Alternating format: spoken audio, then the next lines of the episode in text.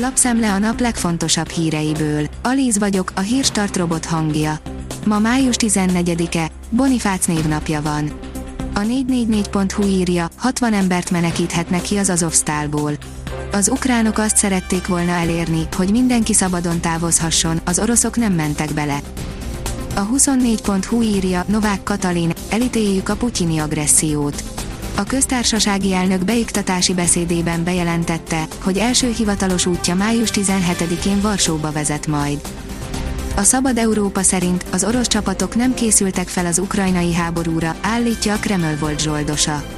Az orosz hadsereg eleve kudarcra volt ítélve, amikor megpróbálta elfoglalni Kijevet, mert az előző években soha nem került közvetlenül szembe erős ellenséggel, állítja a Kremlhez kötődő Wagner csoport egykori zsoldosa, aki az orosz hadsereg oldalán harcolt. A vezes írja, körbeaszfaltoztak egy autót, mert a tulajdonos nem állt el. Nem sikerült kiüríteni Darlingon egyik utcáját, ahol aszfaltozást végeztek. A munkát nem halasztották el, inkább körbeaszfaltozták a BMW-t. Zivcivadze, nagy örömmel maradnék Újpesten, írja az m4sport.hu. A lila-fehérek támadója és mestere sem tudja, a következő szezonban is számítanak-e rájuk Újpesten. A Hír TV oldalon olvasható, hogy megszólalt Berki Krisztián feltételezett dílere, nem adtam drogot neki. A 42 éves vecsési férfit még kedden fogta el a rendőrség. Azzal gyanúsítják, hogy az elmúlt években többször is drogot adott el Berkinek. A magyar mezőgazdaság oldalon olvasható, hogy málnaszedő robotok az idénymunkások helyett. Egy brit vállalat robotokat fejlesztett ki bogyós gyümölcsök szedésére, hogy pótolja az erre szakosodott, a Brexit-el elüldözött idénymunkások hiányát. A 3D kamerákat és más érzékelőket gépi tanulással létrehozott mesterséges intelligencia irányítja, így tudja megkülönböztetni az érett gyümölcsöket az éretlentől. A portfólió írja, Oroszország újabb európai országot nácitlanítana az orosz parlament alsóháza azt javasolja, vegyék fel Lengyelországot is a nácitlanításra szoruló országok listájára, írta az orosz állami hírügynökség, a RIA Novosti. A napi.hu oldalon olvasható, hogy 20 éve nem látott szintre gyengülhet az euró.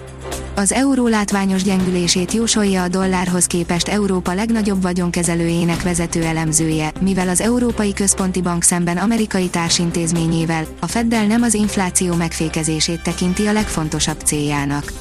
A történet végén olyan gyenge lehet az euró, amilyen 20 éve volt utoljára. Lépett a hatóság, ismert gyógyszert vontak ki a forgalomból Magyarországon, írja a pénzcentrum kivonja a forgalomból az ogyéi egy torokfájás elleni szopogató tabletta, a Strefen egy gyártási tételét. A felfüggesztés oka, hogy a tabletta nem olyan, mint amilyennek a betegtájékoztatóban leírják, de nem jelent betegbiztonsági kockázatot. Mintha nem lenne túl zöld az orosz gázt váltani hivatott LNG, írja az Infostart. Az Európai Unió tagállamai már gőzerővel dolgoznak az orosz gázimporttól való függőség csökkentése érdekében. A 24.hu írja, meghalt az államfő, leállították a vívó versenyt.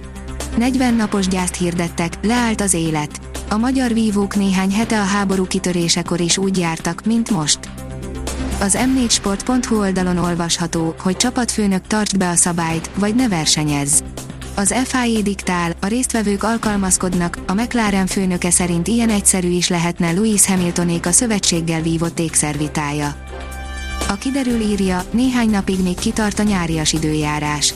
Egészen keddig meleg, nyárias időjárásra számíthatunk, majd hideg front vonul át hazánk felett.